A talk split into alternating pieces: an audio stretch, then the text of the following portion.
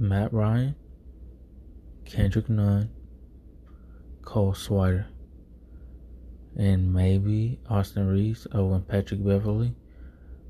These could be a few of these snipers on the um on LA's team, possibly. But I'm gonna go with Matt Ryan, Kendrick Nunn, and um Austin Reaves because you know they're the younger players, you know. Um, but I can't wait to see who really is gonna be useful as far as shooting goes, because we already um, know Matt Ryan. I've I've heard a little bit about this guy. Um, he shot I think maybe five or six out of nine field goals, so um, or maybe even more, but I think it was about six of them. So I can't wait to see what happens. Peace out and have a great day.